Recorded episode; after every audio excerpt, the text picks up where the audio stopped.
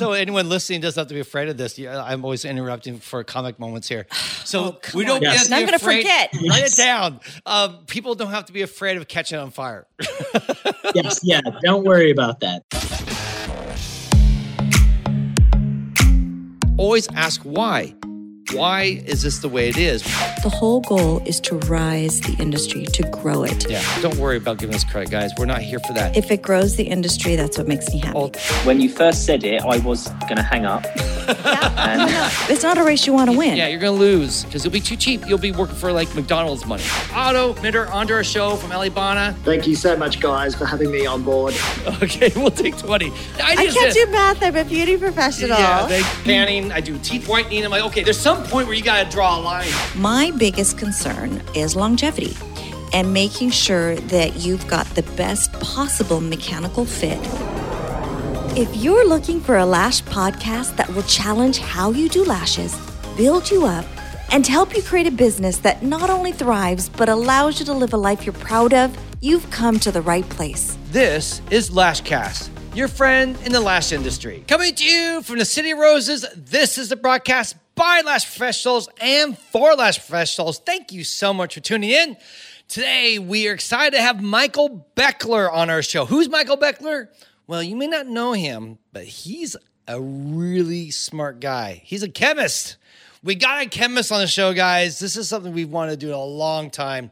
He works for a major lash company, and he, we reached out to him, talking about some other stuff, and then we said, hey, by the way, would you ever want to be on a podcast? And he was like, yeah. So we're really excited to have him on because he gives us a lot of, first, he says a lot of things that we agree with, and then he kind of also debunks some things that we're wrong about.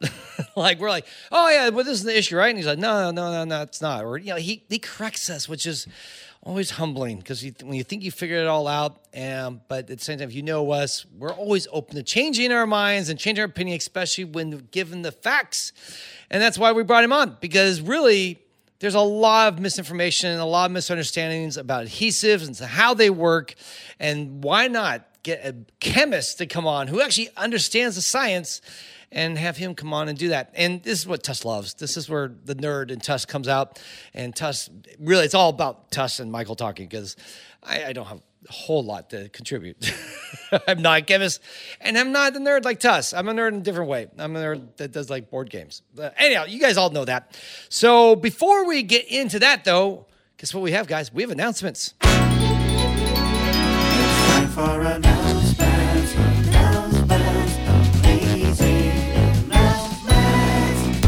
all right, what's going on? What do we have happening? Well, if everything goes well, if the life goes as I hope, next week we're going to be announcing or be selling LashCon tickets. Yes, LashCon tickets. That should be on Monday. That's the goal.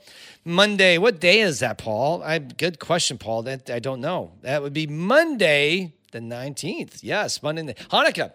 How about that? We'll celebrate Hanukkah and sell some tickets to LashCon. So if you've been waiting, you've been going, come on, guys, when is this happening? Because last year we did a sale in November.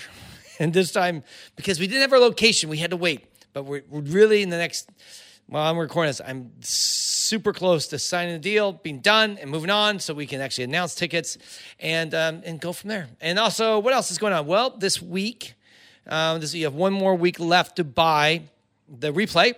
Up to the 22nd. That's also the time frame.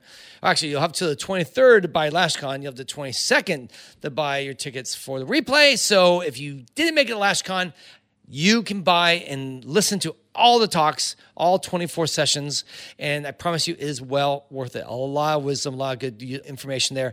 And if you, by the way, I know some people reach out to me once in a while and say, hey, I'd like to watch the things. And I'm like, did you go to LashCon? They're like, yeah. I'm like, if you were in LashCon, it's already on the app. You just go into the app and go to agenda, and you'll see on the Sunday, Monday, November 5th and 6th, you'll see it there, and you can watch it, so you don't have to wait. So you don't have to rebuy it, okay, guys? You bought your ticket LashCon, you get the replay as part of your thing. And by the way, because it took us so long to get this done, you're going to get like 3 total months to watch the replay, lots of time. So, all right, replay.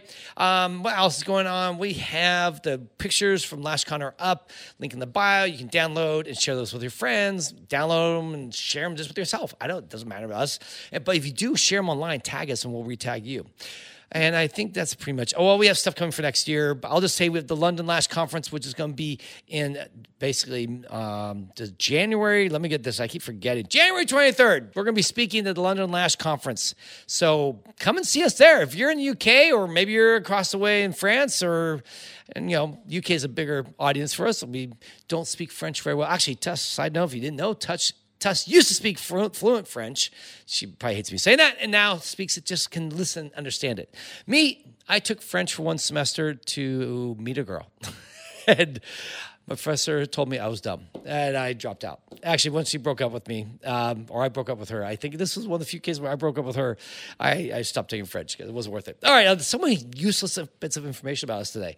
All right, anyhow, that's all we have for announcements. Now, let's get into it where we sit down with Michael Beckler, and we talk about things that you need to know about adhesives and other fun facts.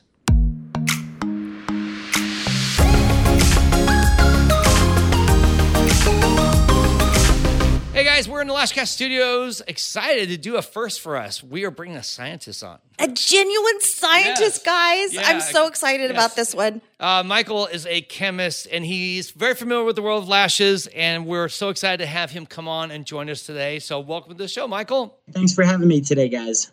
Yeah. Very excited to be here. Michael and I met a while ago, and I picked his brain, and I just find it so fascinating. There's so much mystery that the lash industry attributes to cyanoacrylates, and they're really, really simple to understand, and I want to bring some of that clarity to our community because I think sometimes we overcomplicate things. So now we get to go straight to the horse's mouth and talk to a real scientist about it. Yeah, no, this is exciting, and guys, if you're listening, please pay attention, and just hopefully this will make your life easier. If you listen to our podcast, we like to dispel myths, we like to remove a lot of fear that runs around our industry that keeps you from doing what you want to do because someone told you can't do that. But we're going to get to the real source here and really try to break some things down. I'll probably be mostly absent. I'll just be in the background drinking coffee. Oh, come on. Be supportive. I'm supportive. Tuss is so excited to be here. This might be one of the most exciting podcasts for her. I don't really. Just pick up the bit. I'm so excited. All right. There. So take it away, Tuss. Okay. Let's talk really briefly about how cyanoacrylates are made. One of the questions that I first asked you was, why do they call them solvent-based? You know, and for a long time, I was trying to figure out what the solvent was in the cyanoacrylate, and you had a really good answer for me. So I think maybe you could take us back a little bit and explain how our wonderful adhesives are made. Yeah, absolutely. So most of you know cyanoacrylate is the most commonly used lash glue and adhesive in the lash extension industry. A little bit of background about how it's made. It is actually made in a giant kettle using what's called ethyl-2-cyanoacetate and formaldehyde gas as the solvent. The reason it's solvent-based is because the formaldehyde gas in this reaction is actually working as the solvent. They began mixing the formaldehyde and ethyl-2-cyanoacetate in a container, and as they're mixing it in the container, the formaldehyde gas is continuously added to it, and as the mixing continues, the formaldehyde begins to condense into liquid. At this point, excess amounts of water, H2O, are produced and evaporated. And throughout this chemical reaction, Ca polymer, what we know as superglue or our adhesive, begins to form. At this point, there's still trace amounts of excess water and formaldehyde that remain. So what they do is they begin heating or cracking the kettle, as they call it, to over 300 degrees Fahrenheit. And prior to that, they purge the tank with nitrogen to remove excess oxygen to prevent unwanted reactions. And then this polymer is basically continually heated until it is cracked into less reactive monomer bits that form a crude mixture of monomers that contain these polymer chains.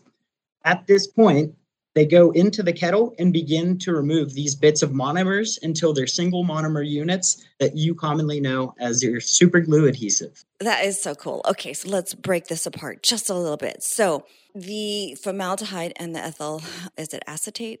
What was it called again? Yes, it is ethyl-2-cyanoacetate. Ethyl-2-cyanoacetate.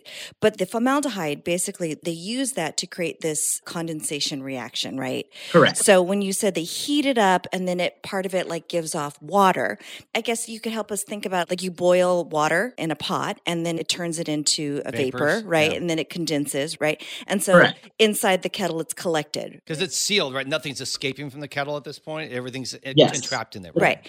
Yes, it is airtight sealed. You're not cooking like over a stove. Okay, when you, but here's the thing: when you hear formaldehyde, everyone's alarm bells are like, "Oh my gosh, there's formaldehyde in the glue."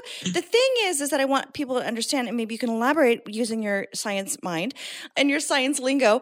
Explain that there's no formaldehyde after it's been purified and cracked, that they use that formaldehyde to create the reaction. Can you explain how it's not formaldehyde in the glue? Yes, there is not formaldehyde that remains in the glue after the cracking process. The cracking process is actually what removes even trace amounts of formaldehyde. That's why when you see on most lash adhesives, you see 99.99% to 100% ethyl-2-cyanoacetate on the MSDS. Small trace amounts of impurities such as carbon may be in there and other things, but it's at such a residual amount that it has little to no adverse health effects or any issues that would cause concern. Right.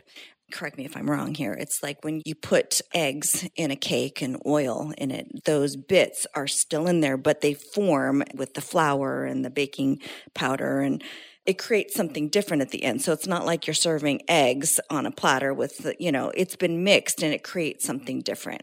Yes. Basically, the thermal decomposition that happens throughout this process as the mixing is happening and the formaldehyde is being condensed from its gaseous state into a liquid, as it's heating, it's being thermally decomposed, and that is what is driving the main reaction between the ethyl-2-cyanoacetate and the formaldehyde, along with the excess H2O. Now, I have a good example. When Tusk makes me food, she always uses anthrax in the food, and she says it always is cooked out in the process. Yeah, she just uses it as a flavor enhancer, but it's never had any effects. You are so lame. No, I do not cook anthrax. No, you don't. But I was going to say that as a takeaway, as I listen to this, because I see brands do this, and I love you guys, but I think this is a little misleading. Everyone likes to say our adhesive is formaldehyde free, which they're implying that you might be buying from other people who do have formaldehyde. Or if you buy, I've heard this a lot, if you buy glues off on Amazon and it's a cheaper glue, those definitely have formaldehyde in them. So is that really anything people need to be concerned about when they're buying adhesives from lash brands? I would say the main thing depends on where you're sourcing your adhesive from. Some adhesives could actually contain trace amounts up to a certain point, depending on the quality of ethyl-2-cyanoacrylate that manufacturer is buying, but that is kind of the manufacturer's responsibility. However, even the trace amounts that are contained within there that would be in there are not something that they so much have to slap a warning label on there that says, warning, contains formaldehyde. If it contained an amount such as like permissible exposure limit that was deemed carcinogenic by OSHA or risk of concern for occupational workplace safety and health, then you would have to have a warning label on there, or you would see something that says this product contains formaldehyde. As far as there being trace amounts, most lash adhesives are pure ethyl-2-cyanoacrylate. They don't have any additives. If you see it being 0.01%, it's usually an acidic initiator, which is used to help start pulling that moisture in from the air to initiate the curing process. It would not be formaldehyde. Yeah, so just to be clear, the CA adhesive, it is not carcinogenic, and then there's no... Correct. OSHA doesn't... That's cancer-causing, basically saying. It's not cancer-causing. And there's no... It is so non-toxic that there's no permissible exposure limits attributed to this adhesive. That is correct. The question that you asked, Paul, is there trace amounts of formaldehyde? I mean, certainly like a lower grade adhesive that hasn't been like refined, like Michael said, might have like little bits of it in. Correct. And when I say bits, I'm talking in the sense of particles per million or billion. When I'm referring to trace amounts, we're not talking about milligrams or anything. We're talking about very, very, very tiny trace amounts. Yeah, I love it. So the moral of the story is that you do not need to worry about formaldehyde being in the adhesive. Another thing I'd love to talk about and kind of dispel this myth. Actually, can I ask you guys a question? Yeah. Just as we're talking about that, you mentioned refining, and maybe before we get to this, hopefully this relates, but I see people bragging about how their adhesive is more refined. It's medical grade, it's commercial grade, it's all these different grades they have. Can we help people understand what the difference is and what is the norm? I mean, what most lash glues do? Are they mostly all medical grade, or and how is that? Because I think that would be helpful for people to understand. Most lash adhesives, if not all lash artists and lash professionals, should be using medical grade ethyl-2-cyanoacetate. That is what is a common standard in the industry. The different grades just refer to the applications that it's suitable for. Mm-hmm. So ethyl-2-cyanoacetate, as you know, is the main ingredient in Gorilla Glue. Mm-hmm. That is not the same grade of ethyl-2-cyanoacetate that you will find in your lash adhesive, and it has additives and adulterants to help it for its specific application. So in the lash world, ethyl-2-cyanoacetate is medical grade and usually pure because it is safe and non-toxic for the skin and suitable for medical applications, even such as suturing wounds or sealing wounds. Yeah. Now, how would people know if their adhesive is a medical grade? I mean, obviously, you're not going to go to Home Depot and look for something that's made for like wood or machinery. Super glue or something like that. You're not going to go buy that type of glue. Is there something that they can see discernible on the label? Is it percentage-wise? I would say the number one thing that you could look for is if you see anything other than ethyl-2-cyanoacetate on your ingredient label or your MSDS sheet that you receive from your manufacturer. That would be your cause for concern. And then you would further inquire what adulterants and why they're contained in your formulation. And we should explain what MSDS is, because I can assure you right now, some people have no idea what we're talking about. An MSDS is a manufacturer safety data sheet. I think now they're just called SDS safety data sheets now. Yes. Because they revamped the formula several years ago. And before, when it was an MSDS, the industry decided what they wanted to put in that. It just had to have certain information. But now the SDS is regulated, so it follows a format. So everyone from other countries can see exactly what's in it and what are the precautions. So it's more streamlined. And so for cyanoacrylates, that SDS or MSDS is going to be very simple. It sounds like you would just have that ethyl-2. Is there going to be like 18 other ingredients in there, or is it really generally just a very, you know, one or two things and that's it? It should just be the ethyl-2-cyanoacetate. And sometimes in certain lash adhesives, you will see for sensitive skin, alkoxy combined with ethyl-2-cyanoacetate. That's for sensitization purposes and for people with sensitive skin, or a blend of those two for different climates, such as high humidity, low humidity, different temperature ranges. But you should only see one or two ingredients, and those are going to be your cyanoacrylate. What about what you just mentioned, the acidic initiator, which helps to start that bond? That's not an adulterant. Most of the time, it's not an adulterant because it doesn't chemically interact with the formulation. It works independently of it to drive that chemical reaction. However, it's usually in such a low percentage, like 0.01 or 0.001, that it won't be included on the sheet, or it'll say not listed because they have the option not to list it because it's below a certain concentration. Well, I was going to say this stuff like carbon black, is that included in that? Because I know that to make the pigment. Correct. Carbon black and hydroquinone are also two other ones you'll commonly see. Hydroquinone basically stops the adhesive from curing within that and keeps it in its liquid state, helping to expand its shelf life. That's commonly regarded as a safe ingredient, nothing that I would say would be an issue of concern for someone. However, the more that you add to that formulation, the more you're going to impact the reaction of that bonding and adhesion process. I would always recommend going with a pure ethyl-2-cyanoacetate glue as opposed to something with carbon black, hydroquinone, just because it is unadulterated, it's pure. What about the additives methacrylate that creates the thickener? PMMA. Yeah, so that's, some people might want like a thicker adhesive and one that has a little bit more viscosity to it. You know, seeing an extra ingredient in there doesn't mean that it's not medical grade, right?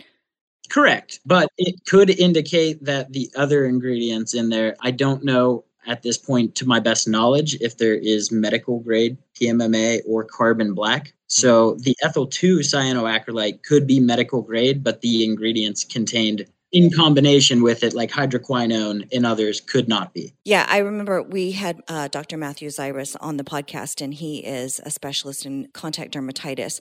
And I asked him about the MMP and the carbon black. And I said, are there any situations where it is an allergen? And he said, no, on either of those two. They are not known allergens, and neither has he seen that in his practice. So it's not something that's going to be contributing to contact dermatitis. I have seen in some lash circles people say, oh, they're not allergic to the adhesive, they're allergic to the carbon black. And I just want to squash that the carbon black is carbon, which is, it's a toxin absorber. And it is not something that the human body is allergic to generally. So one other thing too, since we're on this thing about refining and stuff like that, I've seen some brands talk about, we refine ours 4 times. It's been refined 2 times. Is that what makes the difference between a medical grade and other, is how much it's refined, I guess? Or is that just people just making up words and sharing things that who knows if it's really relevant or not? No, it is correct. It's the degree to the level of which it's refined. So pharmaceutical or medical grade is, well, pharmaceutical grade and medical grade are your highest grades commonly. Materials. That's because they have the least amount of additives, adulterants, preservatives. They're the raw actual material themselves, where as you go down the ladder, there's food grade, cosmetic grade, there's a wide range. I would always suggest staying away from cosmetic grade during formulation and always try to go pharmaceutical grade. It's a little more expensive, but the results and benefits of using pharmaceutical grade products are a lot more beneficial to the consumer and the manufacturer as far as reputability goes and sustainability. The cosmetic grade is just one step above industrial, and the pharmaceutical is the best. Like super glue, is that industrial then? Is that the standard, or Gorilla Glue? Is that just like typical? Industrial. Yeah. So I'll stop using that on my clients then. Oh, please. With your anthrax. Yeah. I used anthrax for glue. What was I going to say? I don't know. I'm just trying to disrupt everything here. So let's talk about off-gassing. Now, I have heard some lash brands talk about that there's formaldehyde in the adhesive and it off-gasses. It gives off molecules of formaldehyde.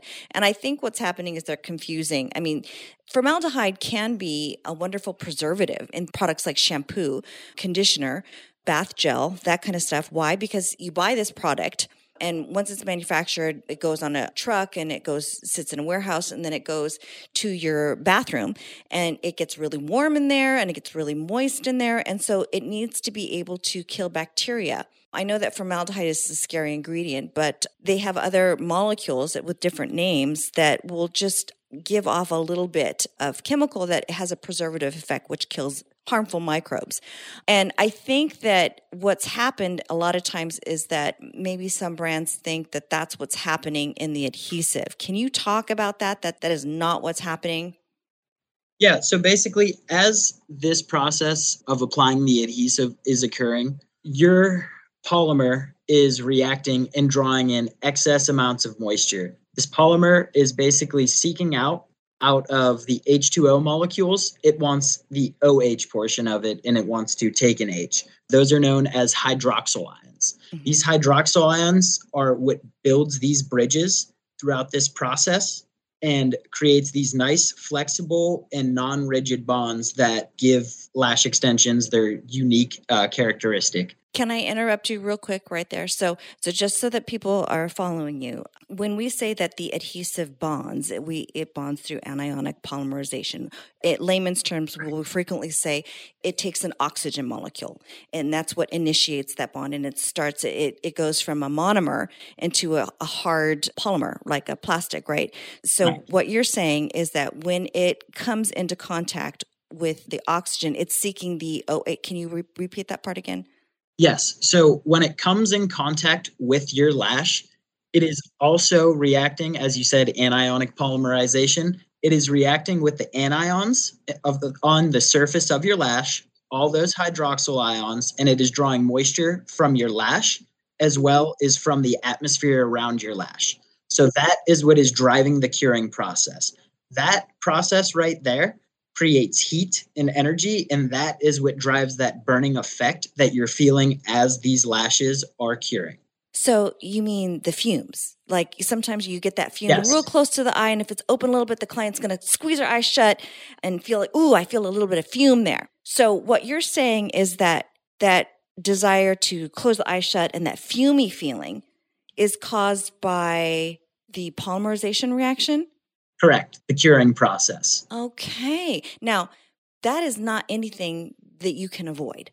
Correct? Correct. It is part and parcel of using a cyanoacrylate. Is that the same thing when we see people taking cyanoacrylate and pouring on cotton and seeing it smoking and it's burning, but that's a more exaggerated situation? Is that the same kind of process that we're talking about? I would say it's a more exaggerated type of situation just because our skin actually and hair follicles work differently because of the oil composition and the basic general makeup of them. But that ethyl-2-cyanoacetate will just start rapidly polymerizing the second it comes in contact with moisture in the air instantaneously. And one of the big things with polymerization, it's a concept you want to avoid it when creating polymers. It's known as autoacceleration.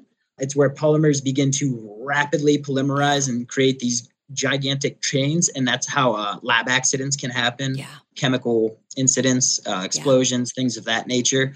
So in a sense, during that curing process, that autoacceleration process is happening.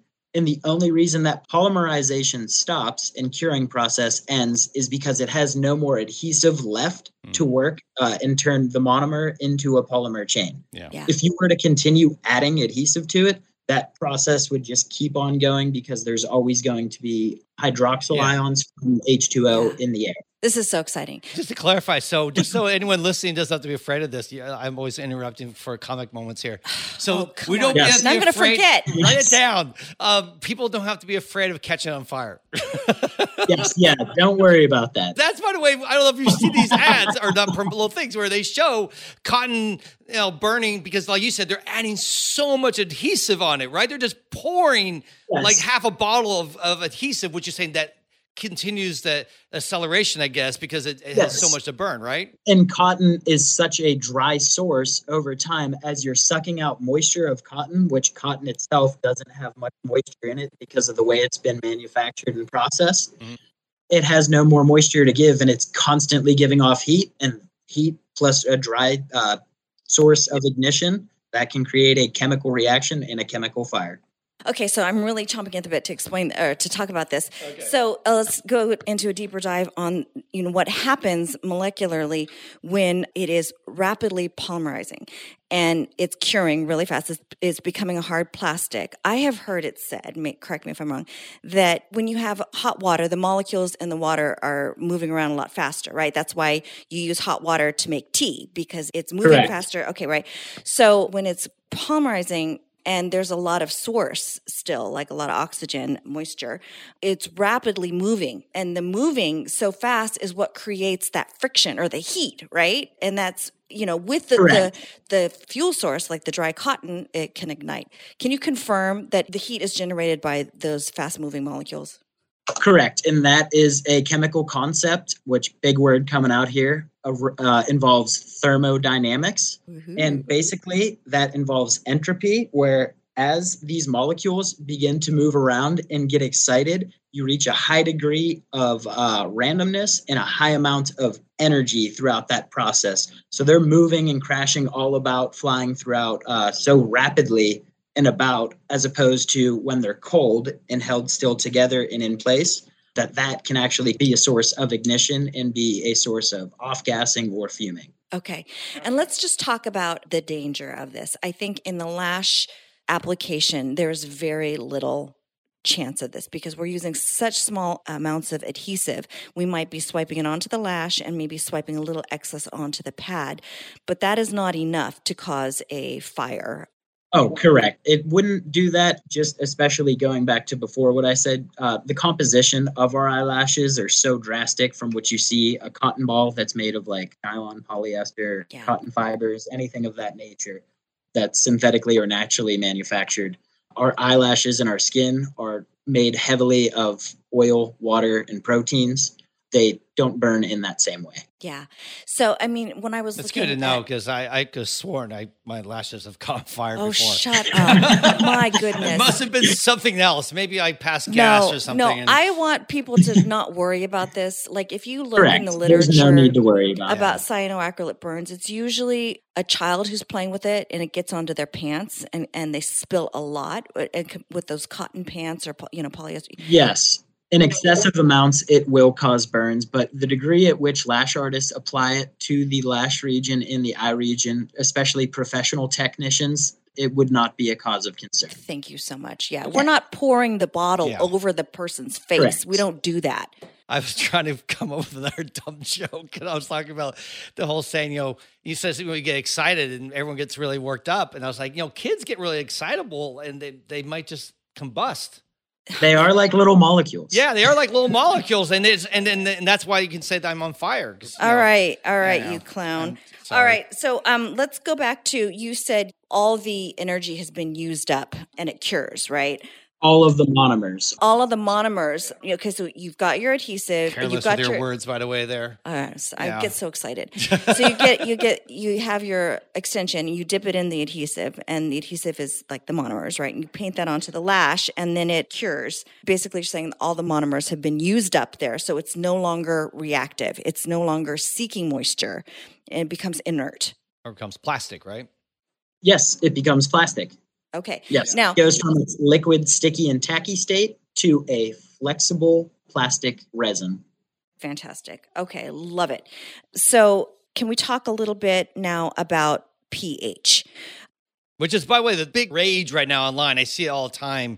People talking about pH. You need to know the pH of the lashes before you decide to do the lash extensions, because bad pH means it's going to be pushing away the lash and the glue won't be reactive and it will have issues. I think that every self-respecting lash artist is always looking, how can I improve my service? How can I do things better? And we know that it's a chemical. So if we look at the broad spectrum of what does this chemical like, it must like either an acid or an alkaline environment. Thank you. In order to cure, right? So I think it's coming from a good place. It definitely is. But can you talk a little bit about, there are many lash brands that sell different products like primers and things like that, or super bonders. And we hear a lot about this creates the proper environment for that curing to happen. Can you talk a little bit about that? Yeah, absolutely. And actually, pH in those primers and bonders and sealants all kind of go hand in hand together. So the pH of natural lashes, as everybody does know, which it's true, does have an effect on lash retention. The one thing to keep in mind is the skin around your eyes and your face is naturally acidic. Mm-hmm. It doesn't so much want to be neutral. And what works best for cyanoacrylate adhesive is a neutral pH of 7, mm-hmm. believe it or not. Great. Too acidic of an environment is going to provide longer cure times. And it's basically because, going back to what we talked about with the hydroxyl ions that I keep speaking of, mm-hmm.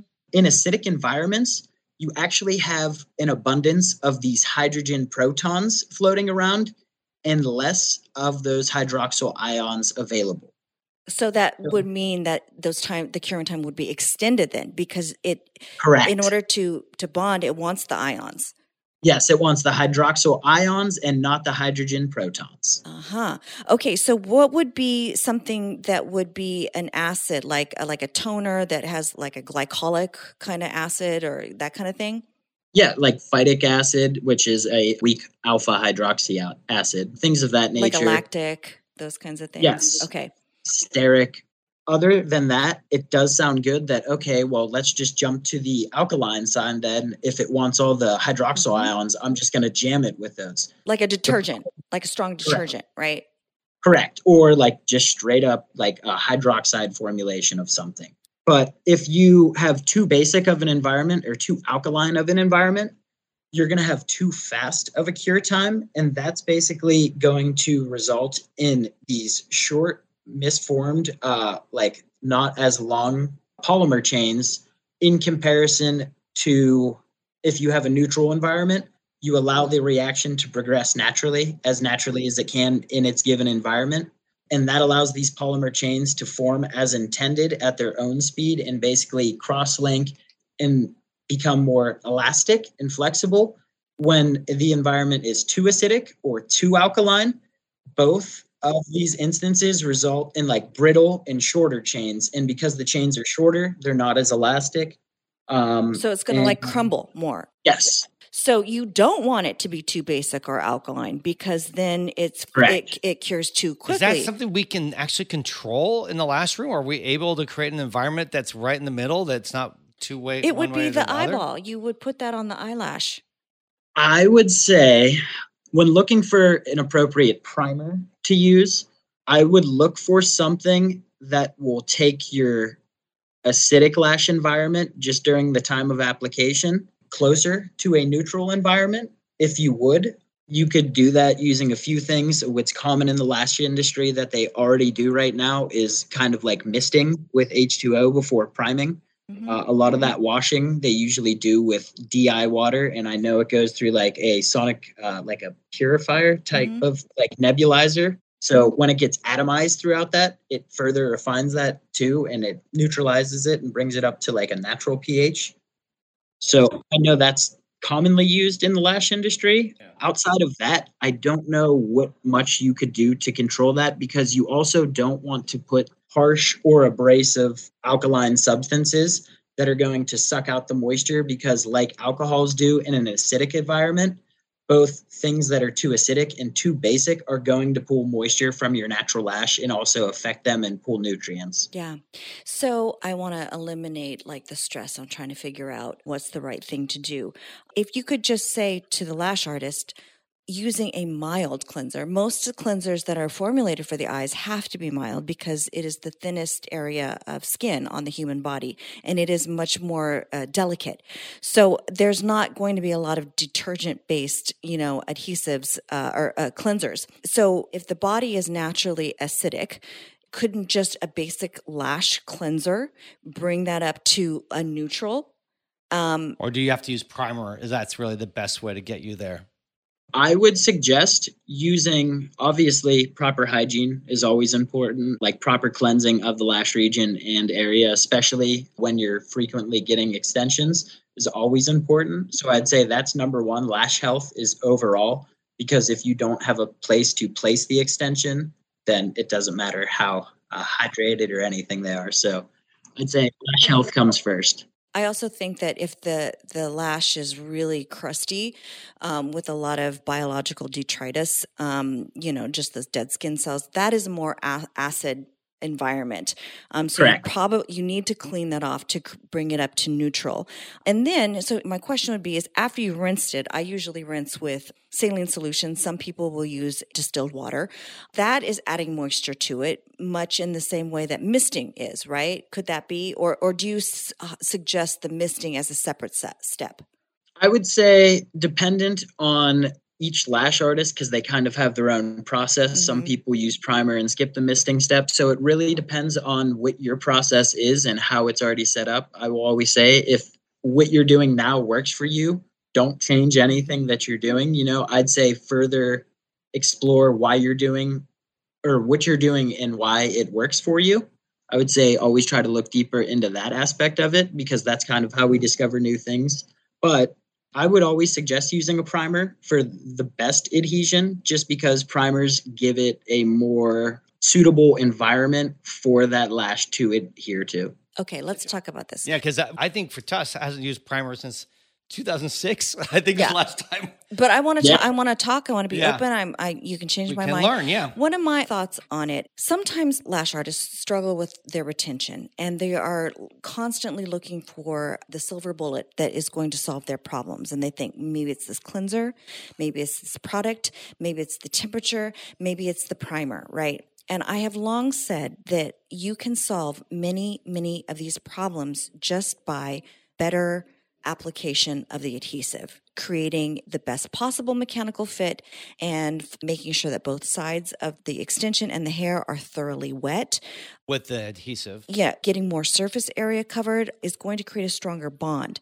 I'm not saying that you can't get that by using, primers and stuff like that, but I know that you can solve a multitude of problems just by increasing or improving your adhesion. Or a simple way to put it is just using more glue. I think we try to get such a small amount of glue to get faster and quicker and more efficient. But we saw this with our own team. They would get less and less glue to the point where the lashes just would pop off if you just touched them. And I think we realized that the big key wasn't always all these other things, at least for us, was actually if we just got more adhesive in there, still needs to be elegant, can't be big globs of glue. I'm not saying that we're not advocating big, ugly looking attachments, but it still needs more than what a lot of people right now currently think they need. So if we do a thought experiment, my point, and maybe you can comment on this, Michael, is that, okay, you've got one test that used the smallest amount of surface area and you bond it like you just normally would an eyelash. And the second one, you put the bonder, the primer on, and you use the same bond, the same small surface area. And then the third one, you use no bonder, and you use a longer area, and you get that primer. Get best possible fit. Of those three, which one's going to last the longest? I mean, I guess the question would be the two here that one's got the primer, one doesn't. And the third one has more glue in a larger area of the extension. If it's such a small area, how beneficial is that primer on that small surface area, right? Well, let him answer the question. Sorry. I guess. Yeah, you're good. I would say that it is beneficial because it's going to make it easier for that adhesive to make that initial contact and connect to more of those anions that I referred to earlier when it makes contact with your lash. However, I completely agree with you that the number one important factor of lash retention is the lash application process, especially finding a mechanical suited fit lash for each individual customer. That those two alone, I think, are the biggest challenges in the lash industry today. I think that's where a lot of people see the retention issues. And to your point of not putting enough of the adhesive on, I think that is always something that could be an issue, because if you're not giving it enough adhesion to stick to, cyanoacrylate is very, very powerful. But if you don't provide enough for the amount of weight that you're going to attach to this, like you said, very tiny surface area, you're not going to get the best adhesion possible. So even if you do a little more and you think you're being excessive, like you said, as long as you're going about it in an elegant manner, we're not pouring it on anybody like we were talking about earlier. I think that's the main important thing. I love it. Which I think for you is the big reason why you, back in your early days, decided to abandon primer, because Tussanee does, and we've seen lash artists see her work go, oh, she does lashes wrong, we joke sometimes, because she does paint like the whole lash and then, or the extension. Even with the volume. And then attaches the extension, like a larger area on it. And because of that, she gets amazing retention because there's so much attachment. There's so much surface area. It's connected. It creates a lot better bond. But there's a lot of people just like, we just want the smallest little tip. Just get that little area, attach it, and hopefully the primer will make up for it, which it sounds like we've been wrong on this. Primer does help, but it can't really compete to, I think, a larger area of attachment. Primer is not going to save you from poor application. Yeah. Okay. That is one thing I will say. Yeah. I love it. Okay. So my mind has changed. I think that I'm going to advocate, as always, that you use a larger surface area, the right amount of glue, and you get the best mechanical fit. Then also you're going to use a primer because it's going to create the environment that's just perfect for it. Now, I was talking to a company that does lashes, and one of the things that they were saying is that they don't cleanse, they just prime. And can you talk about that? I think my personal feeling is that they should be clean and the primer should be put on. You've got to remove some of that stuff. Just by putting the primer on, it's not going to negate all that biological detritus. Yes, absolutely. So one main important reason to clean your lashes is because, as you said, all that built up sebum, oil, all of that contains what is known as lipids. And these lipids love to sink their way back into your skin sometimes or through your lash adhesive and prevent it from forming those nice, long, flexible bonds that we keep talking of. So it basically interferes with the bonding and adhesion process and could create deformities in the bond itself or throughout the curing process, which is going to lead to retention issues. So you always want to give it a nice, clean, smooth surface area to be applied to. Right. So what you're saying is that even if there's oil present, the adhesive is going to bond, but the lipids present could possibly create flaws, or not flaws, but prevent the polymer. Flaws is a good way to put it. It prevents it from bonding, creating those long chains that it wants to. And because of that, it's not as durable. Yes, it could prevent or inhibit where, as we talked about, the longer it takes to cure, it's going to result in those shorter chain bonds, which is going to result in poorer retention, less elasticity and flexibility in your lashes. Okay, that's cool. I want to jump to another thing. It's kind of on the same topic, I think. Some brands and some people have advised selling their clients primers and then use the primer on a daily basis to, quote unquote, strengthen the bond. Can you explain why they would think that or say that? Actually, it wasn't primer. It was super bonder. Super bonder. Yeah, they apply super bonder after, like, the next day, or as a way that they say not activate, but just help strengthen. Because I remember when we talked last, Michael, you've got some wisdom to say about this. Can you share it? Yeah, absolutely. So super bonders are becoming extremely popular in the eyelash realm. A lot of the reason is because I wouldn't so much say that they strengthen the bond as much as they protect that adhesive. So they basically work to put a protective coating around your adhesive that's going to help mitigate some of, like, your common environmental factors. You know, if you go to the gym and you're an active person, high humidity, low humidity, it's meant to give you more flexibility to do what you want to do. That being said, applying those primers, because a lot of them have film forming properties, I would suggest never applying them on a daily use, because you're going to cause residual buildup on the outside layer of your adhesive. And that's going to cause stress, strain, and also just kind of clumping within the eyelash with residue. It's like wearing too much hairspray over and over, and then it, like, starts to crack and becomes silver, right? Or, like, too much hair gel. And it, like, flakes off and is white. That's very similar. Let me just tell you a little story. When I was 15, and it was PE class, and I was all stressed about, after PE, my hair looked terrible. So I thought, okay, I'm just going to put a lot of Aquanet in my hair. Like, back then, it was that cheap hairspray. And I put it on, and I'm like, oh, this is great. Every day, like, I didn't wash it. Like, every day, I'm like, this is great. This is almost like a helmet. Like, I look great, like, from PE. By the end of the week, I looked at my hair, I touched it, and the whole thing turned silver. People were like, what is up with your hair? I'm like, oh, it's an experiment gone bad.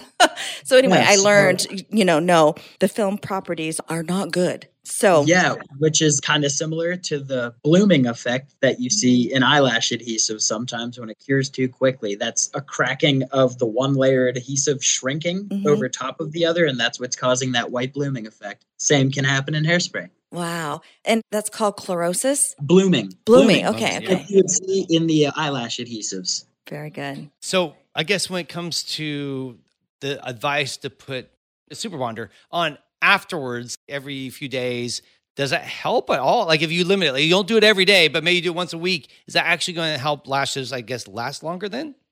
I would say it's going to help lashes last longer, especially because throughout that process, you're supposed to be washing your lashes normally, like you would normal skincare maintenance regimens. Your shampoo naturally is going to have some detergents and surfactants that are going to start working against you in your favor. So kind of just putting on a new jacket every few days, if you think of it like that, would be beneficial, in my opinion. Now, the one thing to always remember is that lashes are on that 30, 60, 90 cycle. So it's really hard, unless you're on it, to understand, like, hey, my lashes are going to fall out soon. So sometimes people may correlate, like, well, I use this bonder and I have great retention, and then I don't use it, and my lashes don't last as long. They could always be at the end of their cycle or something. So there's always a difference between causation and correlation, I like to say.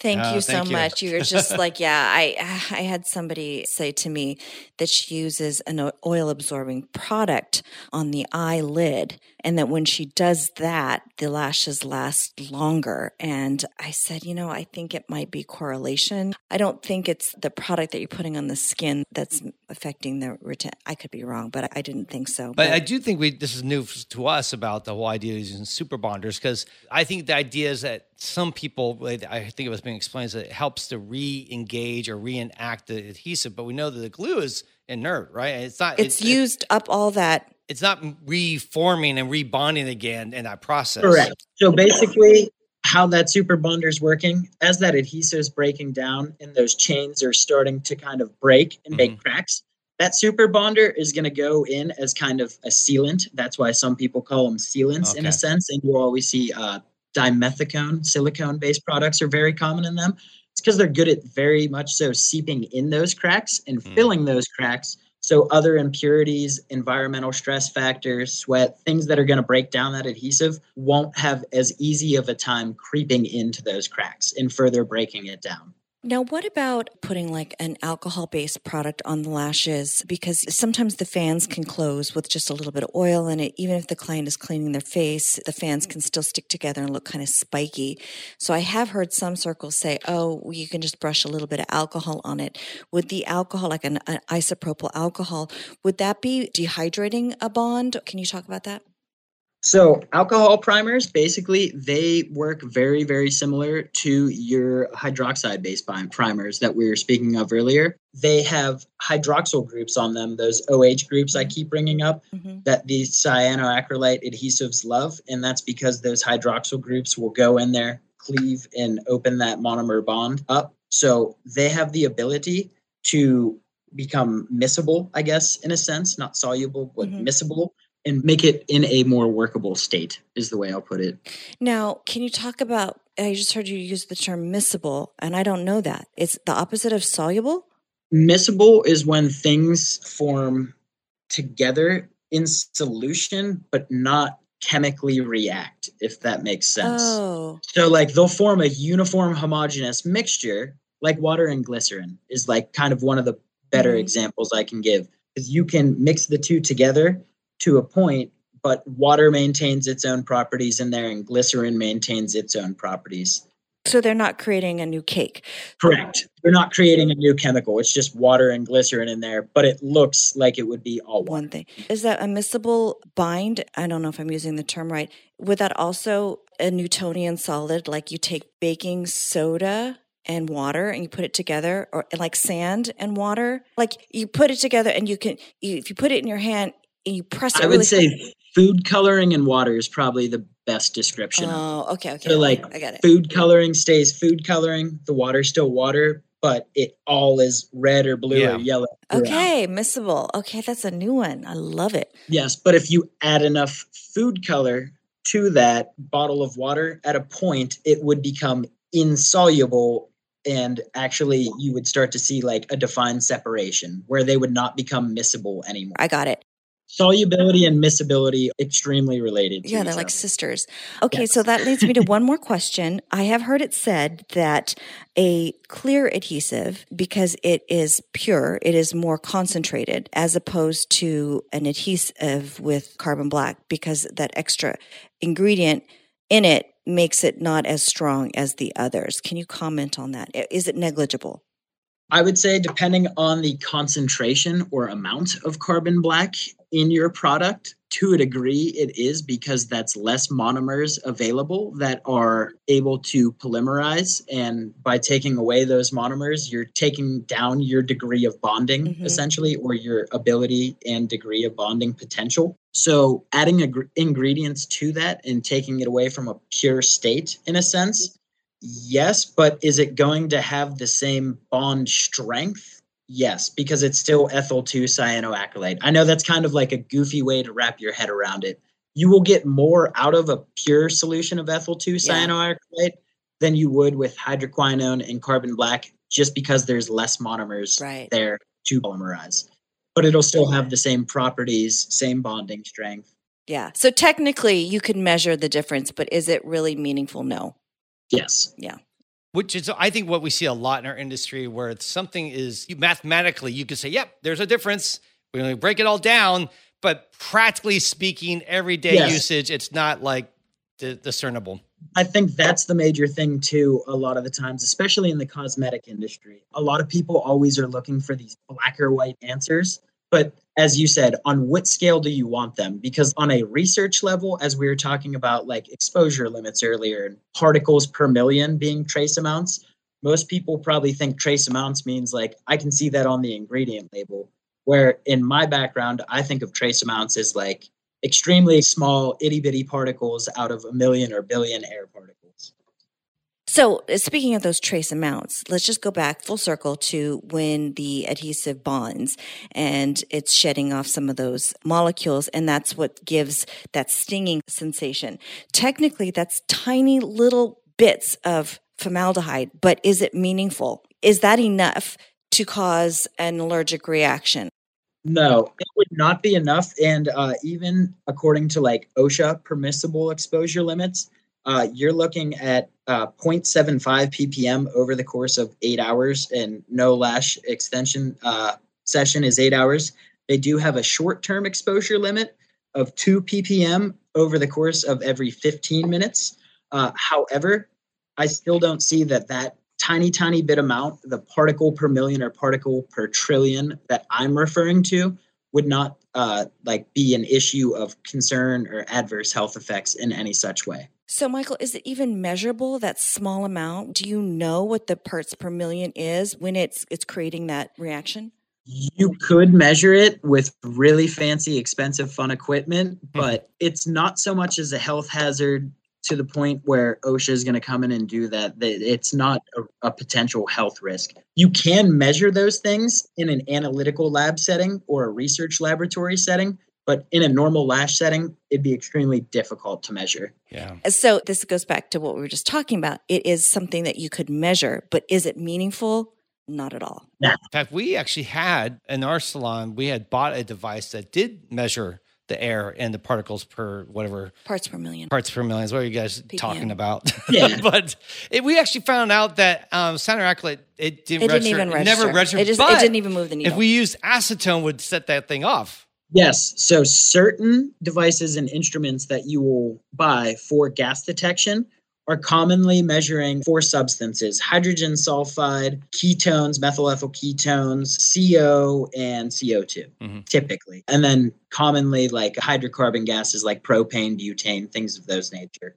But yeah, acetone, if you put it by a bottle of acetone, it really moves the needle. Oh, yeah, for sure. In fact, the guy, even when we had OSHA at our place once, he actually said, acetone's a bigger concern for me than your glue. Yes, exactly. And people very, very easily and commonly use acetone all the time without. Yeah, exactly. So I just want to go full circle and just hit on some best practices that lash artists can have. So number one is cleansing with a mild cleanser. Remove all the oils, the lipids, the dead skin cells, all the crust, and then use a primer. Which is new to us. We've been kind of that. I stand corrected. Also, you want to use get as much surface area as you possibly can and get the best mechanical bond for the longest wear. Yep. And people can't catch on fire. Yeah. Yes, you won't catch on fire. Don't worry about the formaldehyde. It is not anything that OSHA is even concerned about. It's not a health hazard.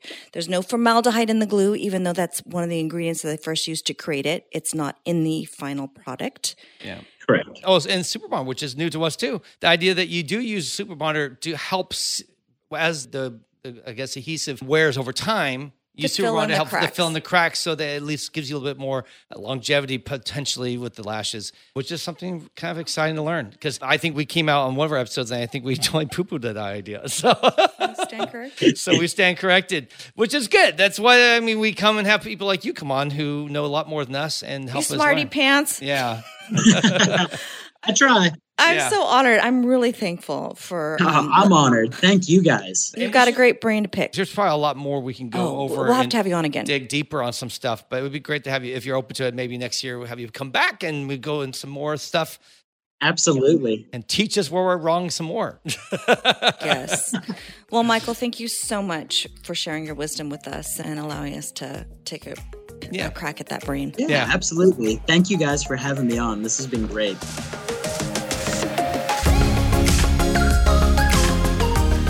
Hey guys, that's a wrap. We are done. We're out of here. Thank you so much for hanging out with us today. I want to ask you to please follow us on Instagram at LashCast and at The Lash Conference. And remember to subscribe, share, and review. On behalf of my lash artist in the pear tree, Tussanee, as well as our special guest, Michael, I want to thank you for taking some time to listen. Keep on lashing. And remember, you have a friend in the lash industry.